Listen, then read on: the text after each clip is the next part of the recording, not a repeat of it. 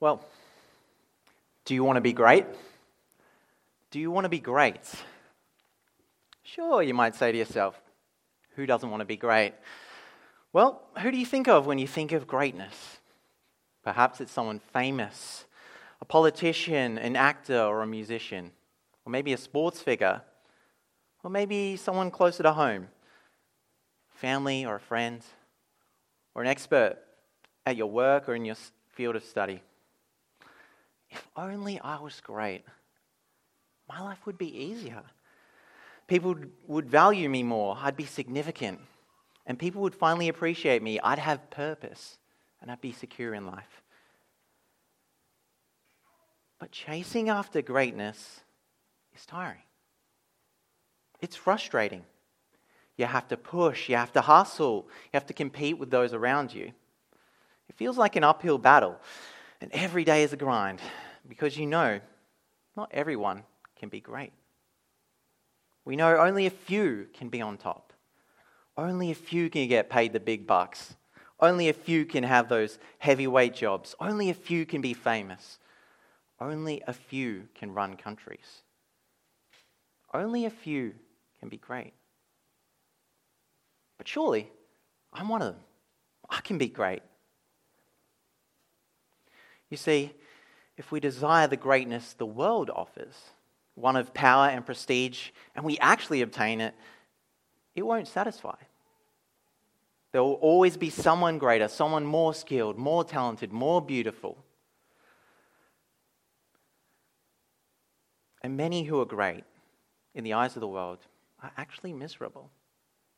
They're miserable inside. Longing to be great isn't a bad thing. That's why I asked you do you want to be great? But it depends on the kind of greatness that you desire. And today, Jesus asks you the same question Do you want to be great? And when you say yes, it's okay. He says, Good, you want to be great? Let me tell you how. Let me tell you how to be great. But Jesus' answer is very different to the answer of the world. Jesus' answer is actually liberating. So let's get into our passage and find what Jesus has to say. You'll see up on the screen uh, three points we're going to head through today, three sections of our passage if you want to follow along. So, Jesus, the Son of Man, the suffering servant. So, in Mark's Gospel, in the early chapters, we deal with Jesus' ministry, centering around Galilee, which is in northern Israel. But since chapters 9 and 10, we've seen that we're now heading south on the road towards the cross. And more specifically, here in verse 32, we learn that Jesus' destination is Jerusalem. And this destination is significant because this is where all the religious leaders live. The same religious leaders who have already falsely accused Jesus of blasphemy back in chapter 2 and breaking the Sabbath law in chapter 3, both punishable by death.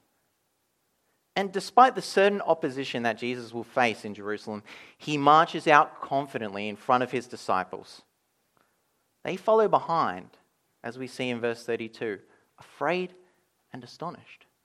They know something big is about to go down and they're not wrong. Something big is about to go down. Jesus' mission will be completed in Jerusalem. This is why he's come. But they haven't understood his mission yet. In chapters 8 and 9, Jesus has already told them that the Son of Man, that is himself, will be delivered to the Jewish leaders. They'll falsely accuse him and condemn him to be put to death. They'll accuse him as a criminal. He'll die, but he'll rise from the dead. Both times they haven't understood what he means. So Jesus takes the 12 apostles to the side and he tells them for the third time what his mission is. So let's read Jesus' mission statement together here in verses 33 to 34. Jesus says, We are going up to Jerusalem, and the Son of Man will be delivered over to the chief priests and the teachers of the law. They'll condemn him to death and will hand him over to the Gentiles, who will mock him and spit on him, flog him and kill him Three days later, he will rise. Although we've heard a lot of this before, if we look closely, we can find some new details Jesus hasn't mentioned yet. In verse 33, Jesus mentions being handed over to the Gentiles. That is, Jesus will be condemned by the Jews and then given to the Romans to be crucified. So here we see both Jews and Gentiles working together in partnership to put Jesus to death. And this is a vivid reminder that the whole of humanity has rejected God's chosen one, God's Messiah. It's not just the Jews who hated Jesus, it's not just the Gentiles, it's both. It's the whole world conspiring to put Jesus to death. But what's even more fascinating is that in verse 32, Jesus calls himself the Son of Man. This is a title. And it's Jesus' way of saying, hey, you know that person called the Son of Man mentioned in the book of Daniel, chapter 7? The man who was divine and has all authority over everyone and everything in heaven and on earth? That's me. I'm the Son of Man. So Jesus is alluding to the fact that even though he is the Son of Man and has all authority over everyone and everything in heaven and on earth, he's still willing to suffer and die at their hands, at the hands of his creation. The Son of Man with all authority will be rejected by humanity. Hmm. It's a bit odd, isn't it? So let's look at the next detail found in verse 34. This is a new one. Jesus mentions that they will mock him, spit on him, flog him, and kill him. This is another reference Jesus is making about himself. It's a reference this time to the book of Isaiah from the Old Testament, a reference to a man called the suffering servant of God, who is beaten, mocked, and spat on and dies for the sins of God's people, and then rises from the dead. So up on the screen, you should see Isaiah 50, 6 to 7. Let's read it. Speaking of the suffering servant, it says, I offered my back to those who beat me, my cheeks to those who pulled out my beard. I did not hide my face from mocking and spitting. Because the sovereign Lord helps me, I will not be disgraced. Now we're going to move to a later chapter, chapter 53, verse 11. Also, speaking of the suffering servant, after he has suffered, he will see the light of life and be satisfied. By his knowledge, my righteous servant will justify many, and he will bear their iniquities. So, Jesus is bringing side by side these two pictures the Son of Man from Daniel and the suffering servant from Isaiah. He's applying them to himself. And that begs the question how can Jesus be this glorious, all powerful Son of Man and yet suffer such a shameful death, crucifixion? How can Jesus be this exalted Savior yet be rejected by the world? How can Jesus be a loser in the eyes of the world yet great in God's sight? How do these things go together? Well, we'll come back to answer these questions at the end because it's key to understanding Jesus and his mission and how we should respond to him. So, this brings us to point two. The world loves greatness, and so do we. Let's move on. So, here we're going to see, uh, we're going to meet James and John, who have a request of Jesus. Let's check it out. Read along with me, verses 35 to 37. Then James and John, the sons of Zebedee, came to him. Teacher, they said, we want for you, we want you to do whatever we ask. What do you want me to do for you? He asked. They replied, Let one of us sit at your right and the other at your left in your glory. In James and John's Jewish minds, Jesus is moments away from entering Jerusalem. He's going to kick the butts of the Romans who are oppressing the Jewish people. And then Jesus is going to reign on his throne. So in verse 37, they ask for thrones next to Jesus. They see Jesus as a great warrior king. And they're trying to rush in early to get their seats next to him. They want to be great and glorious and rule over the Romans by Jesus' side. And what's clear is they are so eager to be great that they completely miss the point about who Jesus is and what his greatness is like. They ignored what Jesus had just said about them, about his impending suffering and death in Jerusalem and that's why in verse 38, Jesus says that they don't know what they're asking for. Jesus goes on to mention his suffering again. In verse 39, he speaks of a cup he will drink and a baptism he will receive. And these are symbols referring to the suffering that Jesus is about to go through at the cross. He's making a point to the disciples that suffering goes hand in hand with greatness. That suffering is part of being his disciple, part of following him towards the cross. And he says in verse 39 that they, can, they can't have seats next to him on his throne because it's not his role to assign those seats. God the Father has already assigned these seats. And this shows us that Jesus, although, again, the king of the universe, he submits to the Father, his Father. The Father and the Son work in unity as a team. They're both equally great, and they don't have to fight over who's greater. But in verse 41, a fight breaks out. The rest of the, the apostles start fighting over who is the greatest among them. They're angry that James and John were trying to steal positions of greatness for themselves before they could get in on it. And this, this shouldn't be a surprise, because back in chapter 9, they'd already had a really big argument over who was the greatest among them. So it's not just James and John who desire to be great, it's all of them. And Jesus knows this, so he calls them together and he tells them, Hey, it's not just you. The rest of the world also desires to be great. They desire greatness. He says in verse 42 You know that those who are regarded as rulers of the Gentiles lord it over them, and their high uh, officials exercise authority over them. The Gentiles want greatness and power, and when they get it, they use it for their own selfish motives. They oppress those they rule over. So it's the Jewish disciples and the Gentile rulers who have this desire for greatness. And they both want greatness and power for their own prideful and selfish reasons.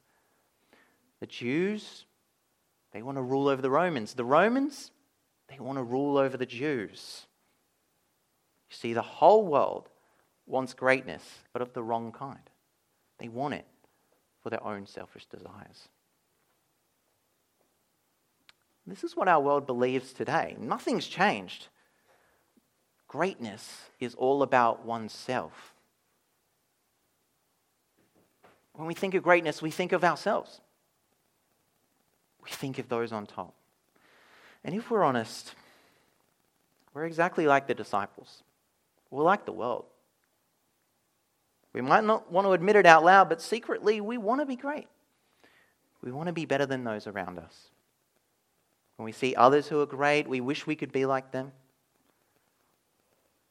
But I think James and John really show us that this sort of greatness distorts our view of the world. They couldn't see who Jesus was, they were too busy focused on themselves. They were busy hustling and jostling that they didn't even realize they were knocking down their brothers, their closest friends in the process. So, this hunger, hunger for worldly greatness is destructive. And we know many world rulers and leaders, celebrities, people in authority who are ruthless to get to the top. And they remain selfish to stay there. The greatness of the world is not a good thing. It's not as good as we think it is.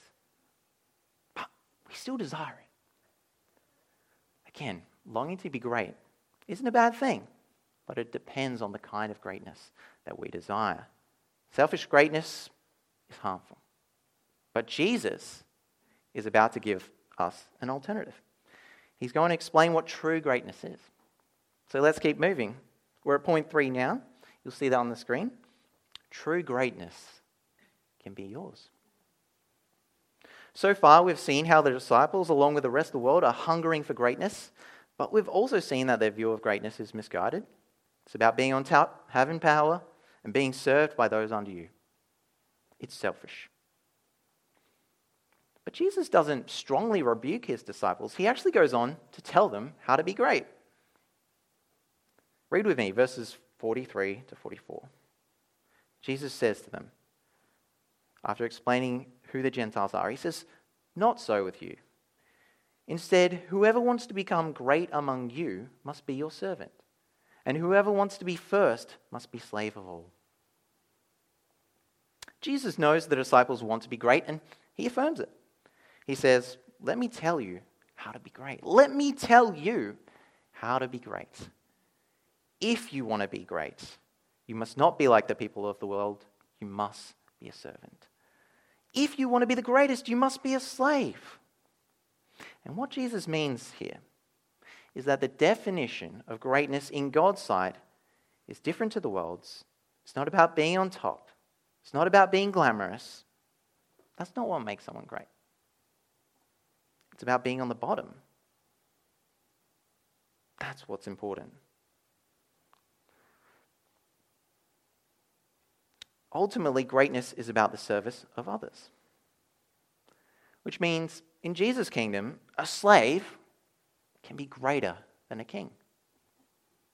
You know, like Simon put up on the slides, cleaning the toilet, being a servant can, can make you greater than the king. A taxi driver can be greater than a prime minister because greatness equals service. That's so important.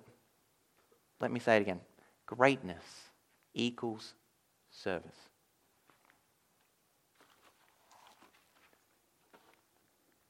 A truly great person serves others. They're not like the leaders of the world who use their positions for themselves. That's not good. That's not great. It may appear great on the surface as they puff themselves up and get all the attention, but the things they do and often the choices they make are ultimately for them and for the good of those select few around them, but not for the good of those they rule over. If you want to be great, Jesus says, you must be a slave of all. You must be someone who serves all kinds of people, not just those like you. But why? Why should the disciples who receive Jesus and follow him live differently? Why are they to serve all people? Why should Jews not just serve Jews and, and Romans Romans? Verse 45 has the answer. For even the Son of Man did not come to be served, but to serve and give his life as a ransom for many. Because Jesus served all sorts of people. He gave his life as a ransom. That is, to purchase people out of slavery, from a life to sin and misery and death. That means those who receive him and identify with him as king, they show their allegiance to him by living his way. Those in his kingdom live this new way of greatness through service, like their king has done. So, verse 45 is really key to this whole passage, and it actually answers the questions we had back at the start. Remember, we asked, if Jesus is great, how can he suffer? You know? If he has authority, how can he be rejected by the world? And is Jesus actually great if he dies in this way? Well, verse 45 tells us Jesus is great precisely because he suffers in the service of others. Jesus is great because he doesn't oppress people and take their lives by the sword. He's not served by them. Instead, he serves them. He gives his own life for them. And he doesn't ask them to pay off their debt. It's impossible to enter his kingdom that way. Instead, he pays the debt for them, he pays the ransom price. It's not like Jesus was like up in heaven and he begrudgingly said, Okay, okay, let me just put my greatness to the side for a moment while I go down and die a shameful death, and, and then I'll rise from the dead and I'll become great again. No, he didn't choose a lesser option. He chose the greatest way to show his glory. He chose the best option. He chose actually the only option that's consistent with his character sacrificial service. That's at the heart of who Jesus is. He doesn't show greatness in the way the world shows greatness, in the way our leaders show greatness, not through power, authority, and oppression. He shows it in the way God always designed greatness to be displayed and to be used for the good of others. You see, Jesus offers those in his kingdom a better way to satisfy their desires of greatness It's loving others through service, just as he did. So Jesus asks you, Do you want to be great? Then serve others. Do you want to be great? Then serve others. As a Christian, you don't need to serve others to earn God's favor. It's not about how much you do. You don't need to do this to get into God's kingdom. We serve others because we're already in God's kingdom. We serve others to show them who our king is. This is what our king is like. He serves all people. So we do the same. And this is our identity. There can be so many ways you could apply this to your lives. Um, but I thought I might just share one of the ways I've reflected on it, how it's changed some of my thinking and changed my life, and perhaps after you'll do the same. So before I was a Christian, my life was miserable. I had very bad depression, and I felt like I was a zombie, living dead, walking around in darkness and confusion. But I thought, if only I could just make a name for myself, if only I could be great, then I'd be happy. I thought if I become a rock star, then people would notice me. I'd have money, I'd have friends, life would be worth living. So I traveled to see different bands around the world. I traveled as far as, as Belgium and Romania. Everywhere I went, I had my, my iPod in, I was listening to music. I watched tutorials on YouTube. I practiced every day. I recorded songs in my bedroom, and I enrolled in a music degree. I didn't care what the haters had to say. I truly believed I could become great. But secretly, deep down, in moments of honesty, I knew it was likely I wouldn't be great. It doesn't really happen to many people. And I didn't really like competing with those around me who were more talented. But I kept believing the lies I heard from the world. Anyone can be great if you just practice enough. But then on January 4th, 2017, I heard the gospel that Jesus had given his life to die in my place for my sins.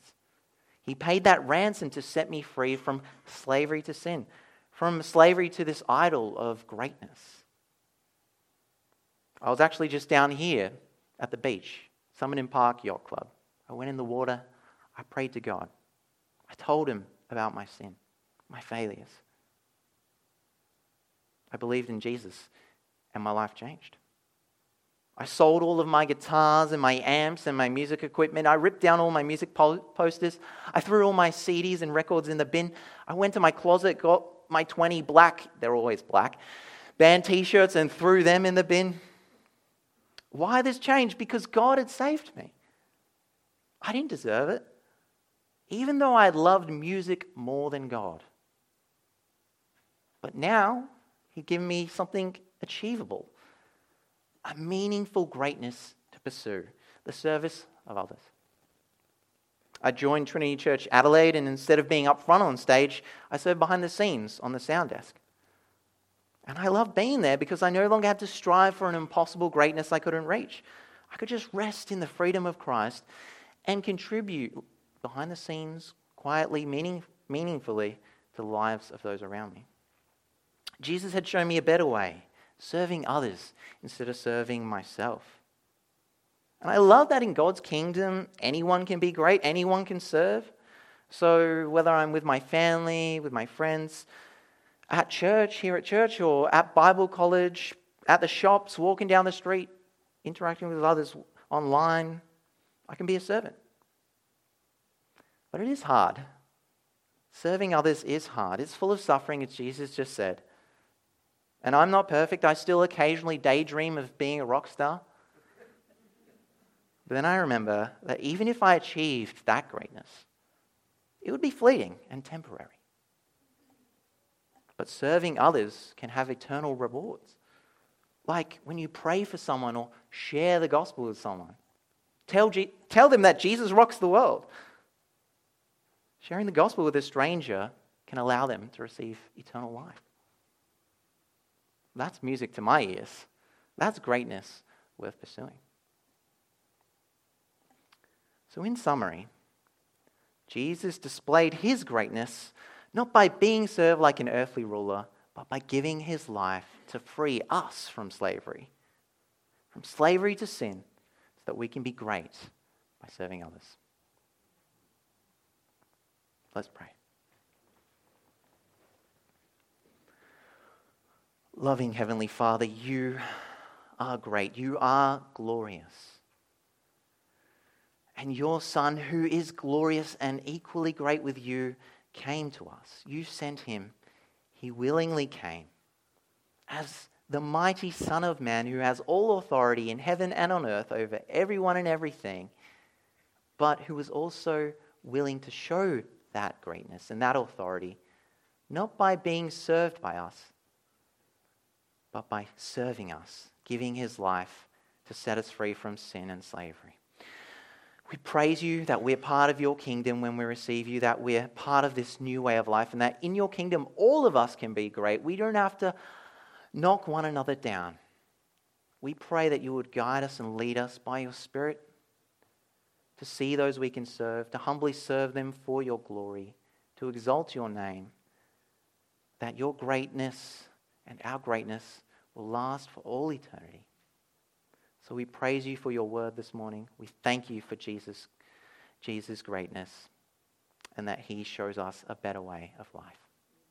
In his name we pray. Amen.